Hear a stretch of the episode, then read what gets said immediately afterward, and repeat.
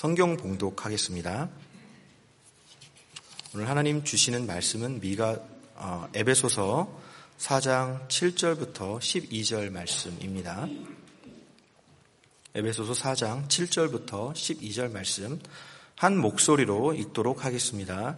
우리 각 사람에게 그리스도의 선물의 분량대로 은혜를 주셨나니 그러므로 이르기를 그가 위로 올라가실 때에 사로잡혔던 자들을 사로잡으시고 사람들에게 선물을 주셨다 하였도다. 올라가셨다 하였은즉 땅 아래 낮은 곳으로 내리셨던 것이 아니면 무엇이냐? 내리셨던 그가 곧 모든 하늘 위에 오르신 자니 이는 만물을 충만하게 하려 하심이라. 그가 어떤 사람은 사도로, 어떤 사람은 선지자로, 어떤 사람은 복음 전하는 자로, 어떤 사람은 목사와 교사로 삼으셨으니 이는 성도를 온전하게 하여 봉사의 일을 하게 하며 그리스도의 몸을 세우려 하심이라. 아멘. 네, 오늘 2부 예배 후에 제8회 사무총회를 하게 됩니다. 개인적으로 무척 기쁘고 감사하고 영광스럽게 생각합니다.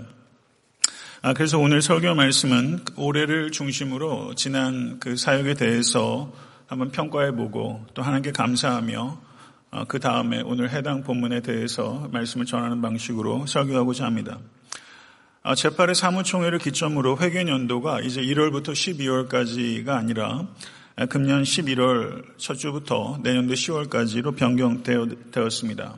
아, 왜냐하면 아, 연말 그 그리고 새해에 그 여러 가지 사역들이 집중되다 보니까 오히려 신년 특별 새벽 기도회를 마친 뒤에 오히려 피로감이 너무 큰 것 같았습니다. 그래서 세계 사역이 1월 말이나 돼야 정상화되는 게 매년 반복됐습니다. 그런 연으로 오히려 교회 사정이 비교적 한가할 때 차분하게 회계 연도를 마감하고 새로운 한 해를 또 이렇게 준비하는 것이 좋겠다는 판단을 하게 된 것입니다. 그래서 올해 처음으로 어, 사무총회를 11월 이렇게 하다 보니까 어, 서둘러 준비해야 될 일들이 많았고 그래서 여러 분들의 많은 도움이 있었습니다. 올 한 해를 되돌아보면서 어, 제게는 가장 두드러진 여섯 가지 요소가 올해 있었다고 생각됩니다. 첫째는 기도회가 활성화되었습니다. 신년 특별 릴레이 기도회 때 총 168시간을 낮과 밤에 연이어서 성도께서 기도하셨고 1월 15일부터 6월 24일까지는 금요 릴레이 기도회가 있었습니다. 그리고 7월 1일부터는 금요 기도회가 송봉주 목사님의 열정적인 인도로 이제 자리를 잡아가고 있고 아마존 선교팀과 파라과이 선교팀을 위해서 뜨거운 중보 기도회가 있었습니다. 에탄트 섬기는 교회에 기도에 불길이 타오르고 있다고 말하기에는 분명히 많이 미흡하지만 조만간 기도의 불길로 번질 기도의 불씨가 붙여졌다고 제 개인적으로 생각합니다. 두 번째는 성경 공부가 많이 활성화되었습니다. 여느 때와 다름없이 빠르게 읽기와 느리게 읽기가 있었습니다. 느리게 읽기로 로마서, 출애굽기, 에베소서, 시편, 잠언 그리고 지금 이사야서를 읽고 있습니다. 많은 수의 성도들은 아니지만 매주 화요일에 큐티 나눈 밤이 자리를 잡았고 어, 행복하게 말씀과 삶을 나누고 있습니다. 그 외에도 예비 목자 교육, 성경의 파노라마, 구원의 확신반, 마가복음 새롭게 읽기 등 총 10회 성경 공부가 있었고 연인원 168명의 성도님들께서 성경 공부에 참여하셨습니다. 성실하게 하나님의 진리의 말씀을 가르치는 사역에 힘을 써준 어, 교육자들과 열정적으로 성경 공부에 참여해 주신 성도님들께 감사와 격려의 말씀을 이 자리를 빌어서 드리고 싶습니다. 어, 세 번째는 선교의 새로운 지평이 열렸습니다. 매년 한 차례 단기 선교를 갔었는데 올해 두 차례로 확대됐고 어, 제가 한 차례 현지 목회자 세미나를 섬길 수 있었습니다. 그리고 내년부터는 잘 아시는 대로 아마존에 신학교를 개교할 예정으로 학교 건물을 그 마무리한 일들을 지금 박차를 가하고 있습니다. 아, 그리고 한국에서 지금 박태민 선교사 내외가 여러 가지 신학 아, 훈련과 그리고 제반 선교 훈련을 하고 있습니다. 그리고 그 전에 상파울로에서 언어 훈련을 6개월 동안 받기도 했습니다. 아, 네 번째 중요한 요소는 올해 보아스의 집을 개관하였다는 것입니다. 교회에서 20분 거리에 있는 5에이커의 땅에 있는 집을 성도님과 지역사회 지극히 작은 자들의 훈련과 치유와 그리고 안식의 장소로 사용할 수 있게 된 것입니다.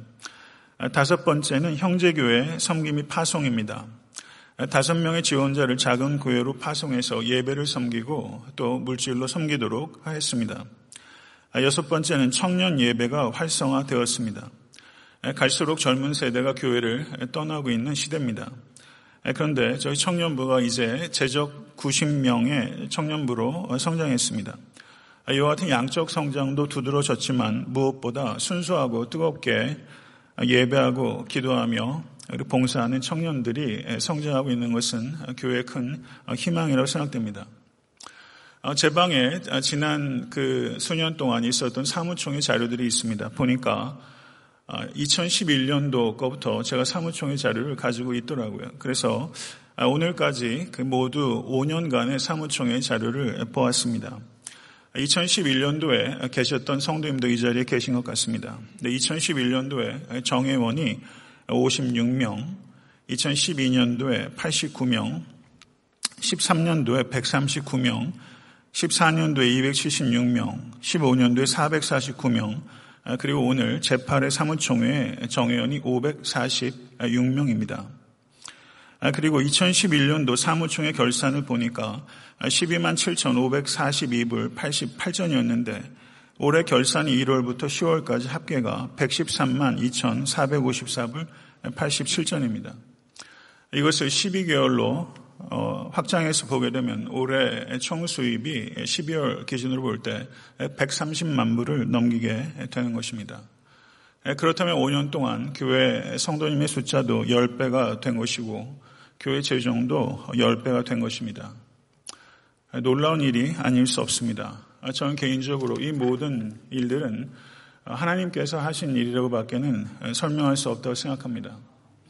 에탄트 섬기는 교회는 참 많이 부흥했습니다. 그러나 여전히 많은 것들이 미흡한 것도 사실입니다. 그리고 에탄트 섬기는 교회의 가장 미흡한 것은 목사인 저의 미흡함이라고 생각합니다. 이건 괜한 겸명이 아니라 실제 제가 그렇게 느끼고 있습니다. 제가 목회하면서 저는 사실 제 개인적인 성향도 그려 하거니와 지나치게 조심스럽게 말해왔습니다. 그래서 느끼셨을지 모르겠지만 제가 오늘까지 에탄한테 섬기는 교회가 부흥했다라는 표현을 한 적이 없습니다. 에탄한테 섬기는 교회가 하나님의 은혜로 양적 성장을 했다고 표현해 왔지 저는 부흥했다는 말을 공식적으로 사용한 적이 한 번도 없습니다. 저는 오늘 처음으로 하나님께서 에탄한테 섬기는 교회 부흥을 주셨다라고 고백하겠습니다. 제가 이렇게 고백하는 것은 이제 조금 교회가 커졌기 때문에 이제 마음을 놓고 태만해지려고 준비를 하려는 것이 아니라 하나님께서 주신 부흥에 대해서 겸손하게 감사하고 더욱더 하나님만을 의지하고자 하는 제 개인과 교회 결단이 거기에 있는 것입니다. 이렇게 교회에 괄목할 만한 양적, 질적 성장에는 여러 성도님들의 귀한 헌신이 있었으면 물론입니다. 아, 성도님들 귀한 헌신이 없었다면 지금 이렇게 우리는 성장할 수도 어, 성숙해질 수도 없었습니다. 저는 이 자리를 빌어서 아, 같이 더불어 동역해 주신 모든 교육자들과 당회 두 분 장로님들과 모든 부서와 목장을 섬기시는 분들과 그리고 각종 모든 사역에 헌신해 주신 모든 권속들께 그리고 기도의 자리로 섬겨 주신 분들께 감사와 축하의 말씀을 드리고 싶습니다. 저는 에탄트 섬기는 교회가 그 새로운 회계 연도에도 더욱더 거룩하고 어, 사랑이 충만한 공동체로 천국을 경험하고 천국을 확장하는 능력 있고 행복한 공동체로 성장해 나갈 것을 굳게 믿습니다. 그래서 저와 여러분이 한 마음 한 가지로 이 일을 위해서 기도하며 헌신할 수 있기를 간절히 소원하는 것입니다. 오늘 본 말씀 에베소서 4장 7절에서 12절의 말씀은 아, 능력 있고 행복한 교회가 어떤 교회이어야 하는지에 대해서 말씀하고 있는 본문 가운데 하나입니다. 아, 성도 여러분, 교회의 본질은 거룩함과 하나됨입니다. 아, 교회의 하나됨이나 교회의 거룩함 어느 한 가지라도 결여가 될 때 그 교회는 결코 온전한 교회라고 할 수 없으며 하나됨과 거룩함이 결합될 때 나타난 자연스러운 결과는 부흥입니다. 교회 하나됨은 성부, 성자, 성령께서 하나이신 것을 반영하는 하나됨입니다. 그렇기 때문에 교회 하나됨은 기계적이거나 인위적인 외형적인 결합이 아니라 유기적이고 내면적인 아름다운 연합입니다. 성도 여러분, 교회는 하나님께서 이 땅에 내놓으신 대한 공동체요, 희망의 공동체입니다. 애틀란타 섬기는 교회가 애틀란타에 하나님께서 주신 대한 공동체인 것입니다. 이것이 우리의 사명입니다. 그래서 사탄은 교회 하나됨을 깨뜨리려고 혈안이 되어 있습니다. 그렇기 때문에 하나됨을 지키는 것은 영적 전쟁이며 하나됨을 지키는 것은 곧 사탄에 대한 승리라는 것을 잊지 않으실 수 있게 되기를 바랍니다. 이 하나됨을 지키기 위해서 우리에게 필요한 세 가지 초석이 있습니다. 그것은 겸손과 온유와 오래 참음입니다. 우리는 어떤 상황이든지 언제든지 누구에게든지 겸손해야 합니다. 성도는 타인을 물어뜯는 이빨이 아니라 감싸는 혀와 같은 존재가 되어야 됩니다. 허물을 향해서 던질 돌을 준비하는 것이 아니라 허물을 덮어줄 겉옷을 준비하는 교회와 성도가 되실 수 있게 되기를 바랍니다. 교회는 그리스도의 몸입니다. 우리는 서로를 책임지고 서로를 존중하고 서로를 공감하는 공동체가 되어야 합니다. 교회는 성령께서 역사하시는 성령의 전입니다. 그렇기 때문에 우리는 성령을 이용하려고 해서는 안 되며 끊임없이 성령께 이끌리기 위해서 순종해야 하는 것입니다. 교회는 과거를 따지는 과거에 연연하는 공동체가 아니라 미래의 소망을 내다보며 함께 나아가는 공동체로 굳건하게 서야 합니다. 교회는 오직 주의 이름을 위해서 모이는 공동체입니다.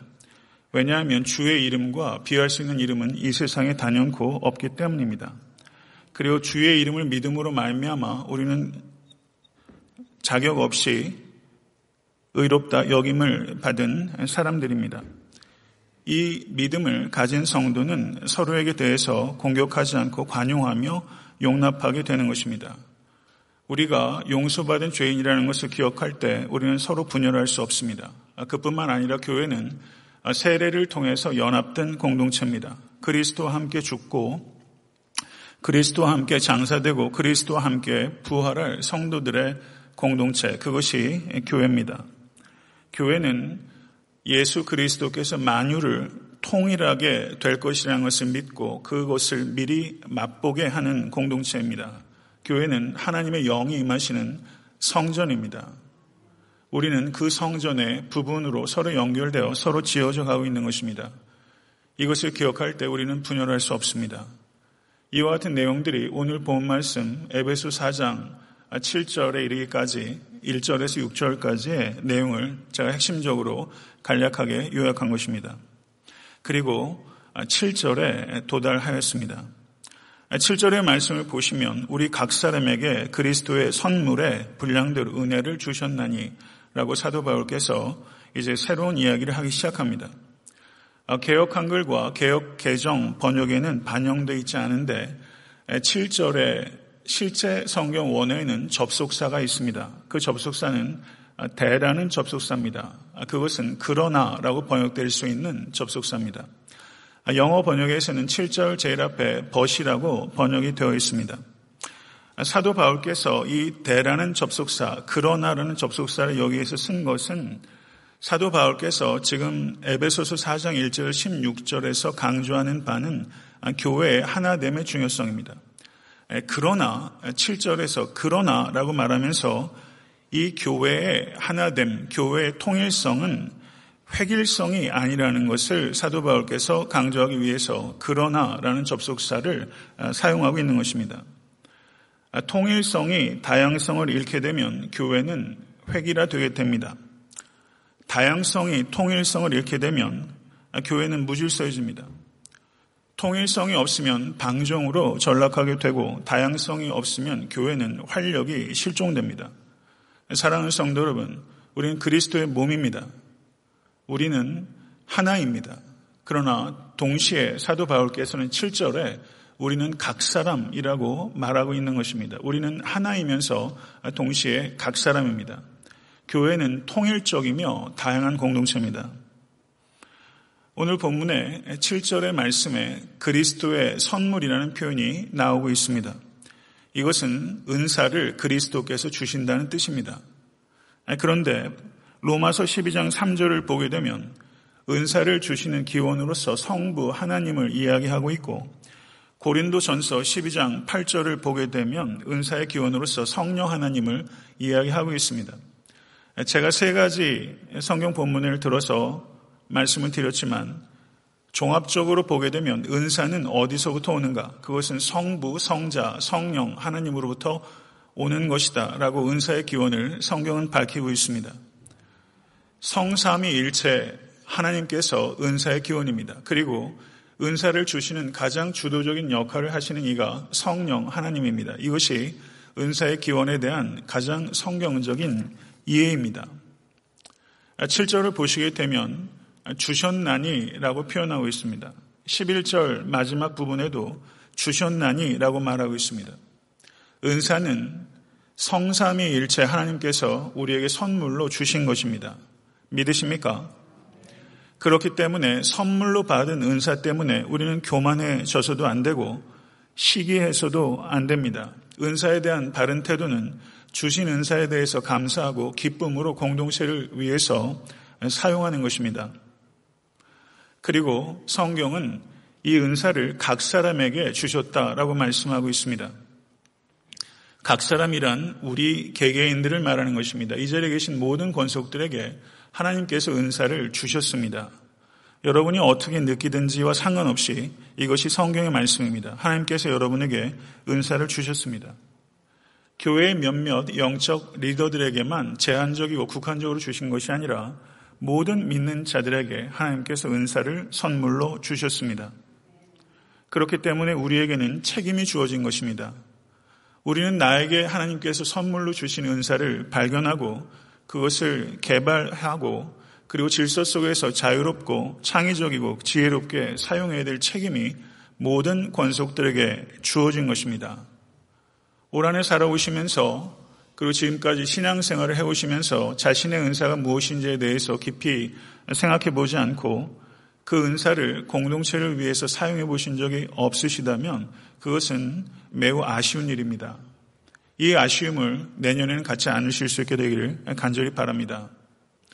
8절에서 10절의 내용을 논리적으로 보게 되면 8절에서 10절은 삽입된 것입니다. 무슨 말인고 하니 논리적인 흐름이 7절에서 11절로 가면 매우 자연스럽다는 뜻입니다. 7절에서 사도 바울께서 뭐라고 말씀하십니까? 우리 각 사람에게 그리스도의 선물의 분량대로 은혜를 주셨나니 11절 그가 어떤 사람은 사도로 어떤 사람은 선지자로 어떤 사람은 복음 전하는 자로 어떤 사람은 목사와 교사로 삼으셨으니 7절에서 곧바로 11절을 읽게 되면 논리적인 흐름이 매우 자연스럽고 충분히 의미가 통하는 것입니다. 그렇기 때문에 8절에서 10절은 7절에서 11절로 연결되는 그 사이에 들어간 삽입절입니다. 그러면 여기에서 우리는 질문할 수 있습니다. 왜 사도 바울은 여기에서 8절, 10절을 삽입했는가? 그 이유는 이것입니다. 사도 바울은 그리스도를 너무나 사랑합니다. 그렇기 때문에 사도 바울은 7절에서 우리 각 사람에게 그리스도의 선물의 분량대로 은혜를 주셨나니 은사를 주신 주체가 그리스도이시라는 것을 밝히면서 8절에서 10절 사이에 사도 바울은 이 그리스도에 대하여 갖고 있는 주체할 수 없는 사랑을 표현하지 않고는 견디지 못하는 것입니다. 사도 바울은 그리스도에 대해서 말하는 것을 억제하지 못합니다. 그렇게 그리스도를 사랑하는 것입니다. 그래서 사도 바울은 문장의 흐름을 중단하면서까지 문장의 흐름을 깨뜨리면서까지 사도 바울은 그리스도에 대해서 나누고 싶어 하는 것입니다. 여러분과 저에게 있어야 되는 마음은 이 마음입니다. 이 마음이 우리에게 있어야 됩니다. 그리스도를 말하지 않고는 견딜 수 없는 마음, 너무나 사랑하는 나머지 그리스도에 대해서 억제할 수 없는 감정을 가지고 있는 이 마음, 이것이 사도 바울의 마음이고 여러분과 저의 마음이 되어야 되는 것입니다. 그래서 사도 바울께서는 어떻게 그리스도께서 은사를 우리에게 주시는 기원이 되실 수 있는지에 대해서 8절에서 10절에 밝히고 있는 것입니다. 그러므로 이르기를 그가 위로 올라가실 때 사로잡힌 자를 사로잡고 사람들에게 선물을 주셨다 하였도다. 올라가셨다 하였은즉 땅 아랫곳으로 내리셨던 것이 아니면 무엇이냐? 내리셨던 그가 곧 모든 하늘 위에 오르신 자니 이는 만물을 충만케 하려 하심이니라. 아멘. 영광스러운 선포입니다. 그러나 해석적으로 자꾸 하나하나를 해석하기에는 상당히 난해한 부분이 있습니다. 저는 오늘 설교하는 논지에 필요한 부분에 대해서만 제한적으로 말하고자 합니다. 사랑하는 성도 여러분, 은혜의 선물인 은사를 주시는 그리스도께서는 육신을 입고 이 땅에 내려오셨다가 하늘로 승천하신 하나님의 아들이십니다. 할렐루야. 믿으십니까? 예수 그리스도가 누구신지에 대해서 여기에서 말씀하고 있습니다. 예수 그리스도는 만물의 머리이십니다. 그리고 예수께서는 만물의 머리이신 예수께서 이 땅에 오셔서 만물의 부족한 것을 채우시고 만물의 잘못된 것을 온전케 하시는 하나님이셨습니다. 이것이 예수께서 하셨던 일이고 또한 그리스도의 몸의 연장인 교회가 하기를 원하시는 것입니다. 예수 그리스도께서 이 땅에 성육신 하셨다가 승천하신 하나님이십니다. 그리고 그 주님은 이 땅에 다시 오실 것입니다. 만물의 주인이신 예수께서 만물의 부족한 것을 채우고 만물의 잘못된 것을 온전케 하는 사명을 교회에 위탁하신 것입니다. 만물의 부족한 것을 채우고 만물의 잘못된 것을 온전케 하는 일을 애타한테 섬기는 교회에 위임하신 것입니다. 이것이 교회입니다. 그리고 이 일을 잘 할 수 있기 위해서 그리스도께서 교회에 선물을 주셨는데 그 선물이 사도요, 선지자요, 복음 전하는 자요, 혹은 목사와 교사입니다. 사도 바울께서는 다섯 가지 직분에 대해서 말했지만 하나님께서 교회에 주신 하나님의 선물인 직분과 은사는 이것보다 훨씬 많습니다. 성경 시대에서 가장 대표적이고 친숙한 사역 다섯 가지를 제시하면서 사도 바울은 은사와 교회의 원리를 예증하고자 했던 것입니다. 여기에서 중요한 원리는 이와 같은 직분자들은 교회의 필요에 따라 세운 것이 아니라 하나님께서 교회를 위해서 주신 선물이라는 것입니다. 목사와 교사는 교회에 주신 선물입니다. 이것이 하나님의 말씀입니다. 저도 이 말씀에 따라 목사인 제가 애타한테 섬기는 교회에 주신 하나님의 선물이라고 여기고 있습니다. 제 모습은 현저하게 부족하지만 저는 말씀을 믿습니다. 그래서 저는 목사로서 그리고 애타한테 섬기는 교회 동료 교육자들이 애타한테 섬기는 교회를 위해서 주신 하나님의 선물이라고 저는 확신합니다. 제가 소망이 있다면 제가 은퇴한 후에 그 즈음에 누군가가 저희 성도들이 저를 기억하면서 안선홍 목사는 애타한테 섬기는 교회에 주신 참 좋은 선물이었어. 라고 추억할 수 있도록 제 영혼과 삶을 이끌어가는 것이 제 소명이라고 믿습니다. 저는 여러분에게 좋은 추억이 되는 목사가 되고 싶습니다. 좋은 선물이 되려고 하는 목회자가 필요한 시대입니다. 부디 그 길 잘 걸어갈 수 있도록 저와 그리고 교회 모든 교육자들 위해서 중보해 주시기를 간곡하게 부탁드리고 싶습니다. 사도 바울께서 나열하신 여러 은사와 직분들, 신약 성경 전체에 22가지가 있습니다. 그리고 오늘 본문에 5가지가 있습니다. 이 중에서는 지금은 존재하지 않는 직분과 은사도 있습니다. 가령 사도와 선지자는 이제 종료가 된 것입니다. 그리스도의 사도는 예수 그리스도의 열두 제자와 사도 바울과 야고보 그렇게 종료된 것입니다. 그러나 목사와 교사는 가르치는 사명을 감당하기 위해서 지금도 교회에 주시는 하나님의 선물입니다. 신약 성경이 완성된 이후로 하나님께서는 새로운 계시를 주지 않습니다. 새로운 계시의 통로로 쓰임 받는 사람은 없습니다. 오늘날 교회에 현존하는 가르침의 방법은 새로운 계시라는 방법이 아니라 그리스도와 성경 안에서 완성된 계시를 바르고 철저하게 가르치는 일입니다. 그것이 현재 존재하는 가르침의 방식입니다. 하나님의 계시는 완성된 것입니다. 그리고 목회자와 교사에게 주신 사명은 성령을 의지해서 성경 말씀과 그리스도를 깊이 묵상하고 연구하여 성도에게 바르고 참되게 증거하는 것입니다. 그것이 목사에게 주신 거룩한 소명입니다. 목사를 한자어로 쓸 때 칠목자와 스승사자를 씁니다. 그러니까 목사는 결국 목자와 스승의 역할을 하도록 교회해 주신 선물입니다. 그런데 이 두 가지가 다 쉽지 않습니다. 목자의 역할을 하는 것도 스승의 역할을 하는 것도 어렵습니다. 목사라고 번역된 성경 언어가 포이맨이라는 단어인데 이 뜻은 셰퍼드란 뜻입니다.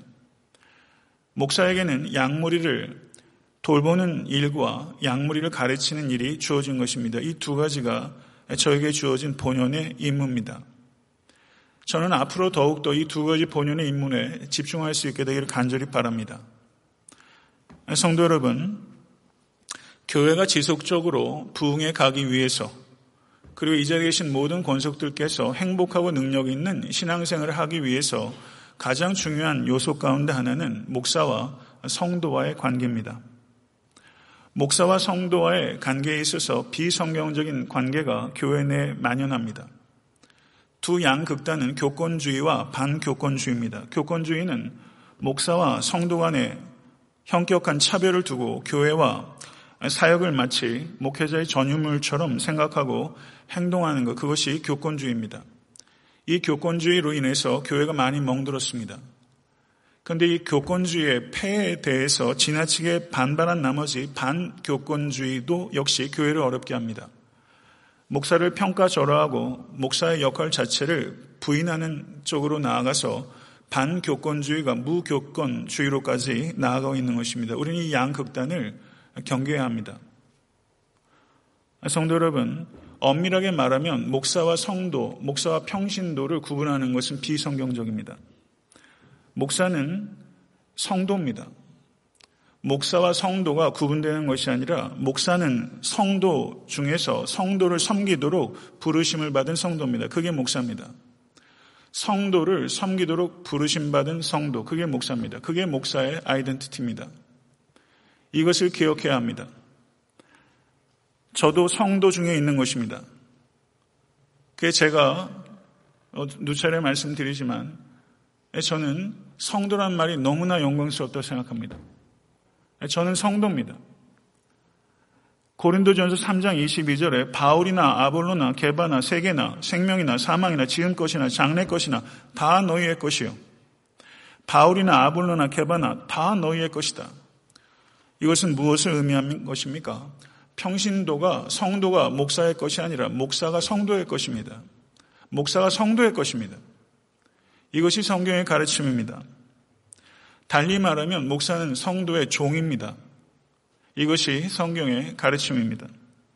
그러나 성도 여러분, 목사는 성도의 종이지만 이 성도의 종인 목사를 생각하실 때 자신의 주관에 따라 목사를 판단해서는 안 됩니다. 각별히 주의해야 합니다. 각별히 주의하셔야 됩니다. 여러분들께서 목사를 볼 때는 목회자가 성경적 가르침에 충실한가 하는 기준으로 보셔야 됩니다. 목사가 가지고 있는 다른 여한 것으로 볼 것이 아니라 그 목사가 성경적 가르침에 충실한가 이 기준에 따라 목회자를 보셔야 됩니다. 만약에 목회자가 아니 제가 성경적 가르침에 충실하지 않게 가르친다면 저의 설교는 마땅히 비판받아야 됩니다. 저는 비판받아야 된다고 생각합니다. 제 설교가 성경적 가르침에 온당치 못하고 충실하지 못하면 비판받아야 합니다. 그리고 매우 현저한 본질적인 진리에 있어서 오류와 그리고 이단적인 것도 얘기한다면 그것은 강단에 서서는 안 됩니다. 그런데 목회자가 가지고 있는 여러 가지 약함에도 불구하고 성경적 가르침에 충실하려고 목회자가 기도하고 그리고 성실하게 연구하고 그리고 성령을 의지해서 말씀을 전하고 있다면 회중에게는 책임이 주어지는 것입니다.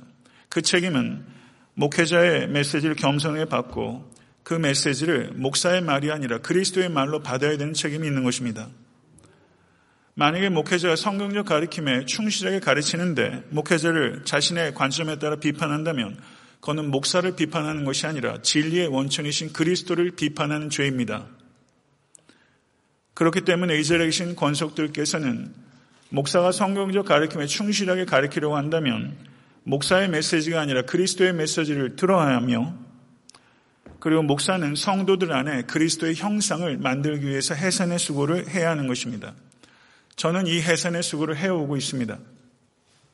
그렇게 말할 수 있습니다. 이건 제가 교만해서가 아니라 그것이 제 본연의 임무이기 때문에 그 일에 있어서 저는 제 나름대로 각고의 수고를 해왔습니다. 그 열매가 있을 수 있게 되기 저는 간절히 소원합니다. 사랑하는 성도 여러분, 이제 오늘 사무총회를 하면서 교회가 또 새로운 한 해를 시작됩니다. 제가 여러분에게 그리고 제 자신에게 촉구하고 싶은 한 가지는 피차 그리스도로부터 눈을 떼지 않으실 수 있게 될 간절히 소원합니다. 여러분도 그리스도에게서 눈을 떼지 마십시오. 저도 그리스도에게서 눈을 떼지 않겠습니다. 성도와 목사와 공이 그리스도에게서 눈을 떼지 않을 때 목사와 성도의 관계는 건전하고 유익하며 전능하신 하나님을 기쁘시게 하고 교회와 각 사람의 삶 가운데 풍성한 열매는 자연스럽게 맺어지게 되는 것입니다.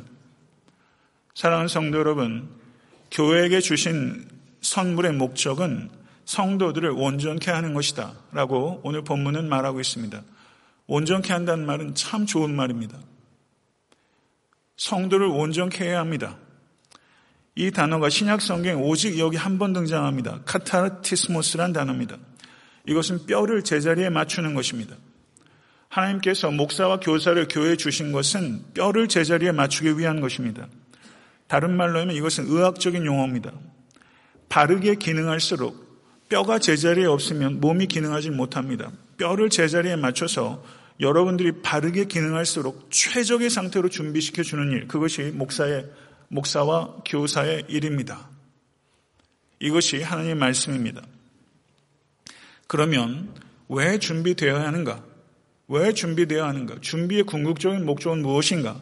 그것은 봉사의 일을 하기 위한 것입니다. 봉사의 일을 하기 위한 것입니다.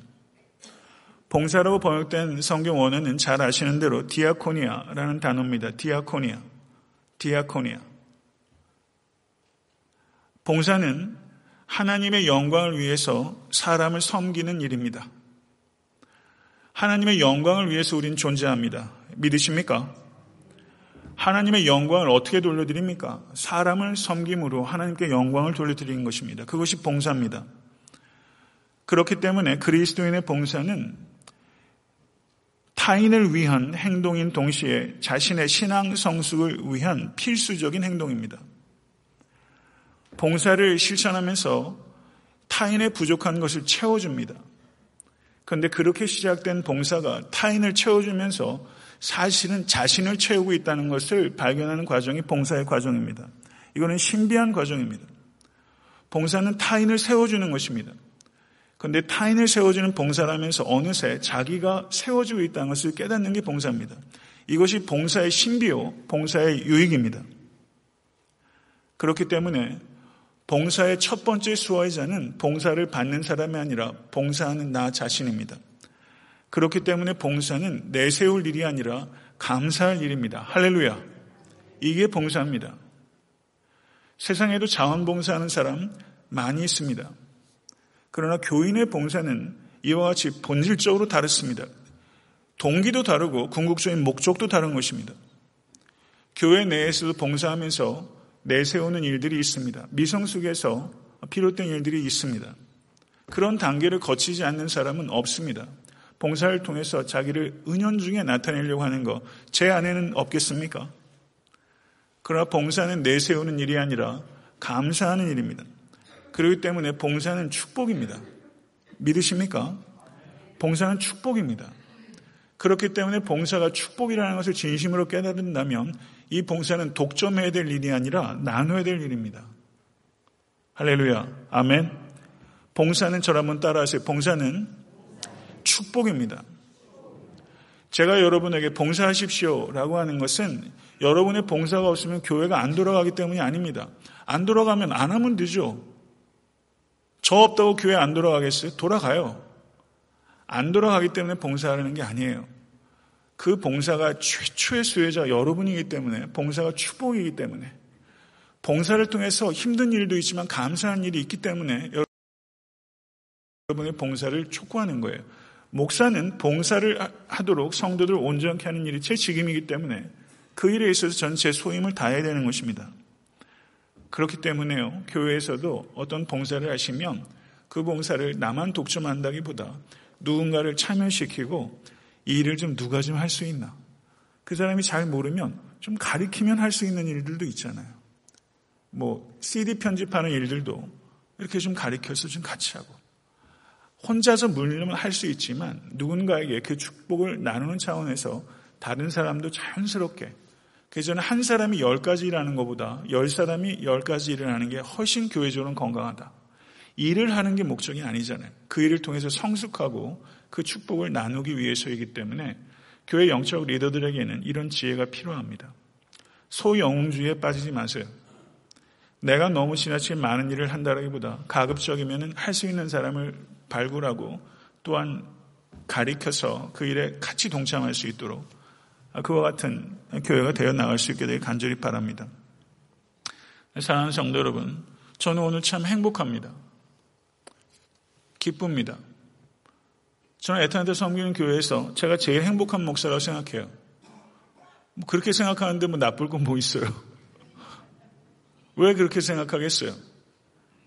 저는 정말 좋은 성도와 같이 신앙생활한다 생각해요. 그래서 저는 행복해요.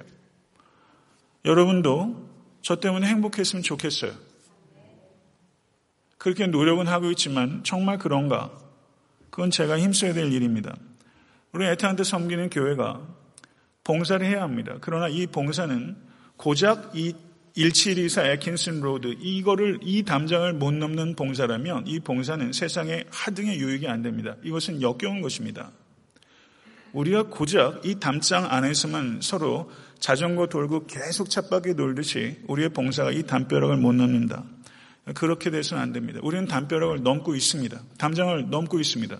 그러나 더 크게 넘어야 됩니다. 교회에서 봉사하는 것은 교회 밖을 봉사하기 위한 훈련입니다. 그래야 참된 의미가 있습니다. 올해 제가 가장 아쉽게 생각하는 게 하나 있습니다. 그것은 제가 시간이 없어서 실제 넘버는 다 체크하지 못했어요. 성경 공부 몇 명 하시는지 다 셌어요. 168명이에요. 중복되는 분도 있어요.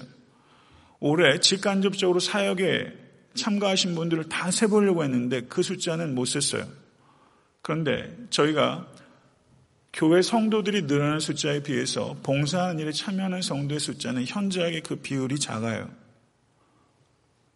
저는 1차적으로 봉사의 교회를 교회가 적극적으로 마련해서 성도들에게 제공하지 못했던 책임이 저에게 있다고 생각합니다. 성도 여러분, 사역보다 예배가 중요합니다. 항상 그러해야 합니다. 그러나 참되게 예배를 드리는 사람은 사역자가 될 수밖에 없습니다. 교회에서 큰 일, 작은 일 없습니다. 저는 큰 일을 한두 번 하는 것보다 작은 일을 일관되게 하는 일이 훨씬 어려운 일이라고 생각합니다. 교회에서 작은 일들에 헌신하십시오.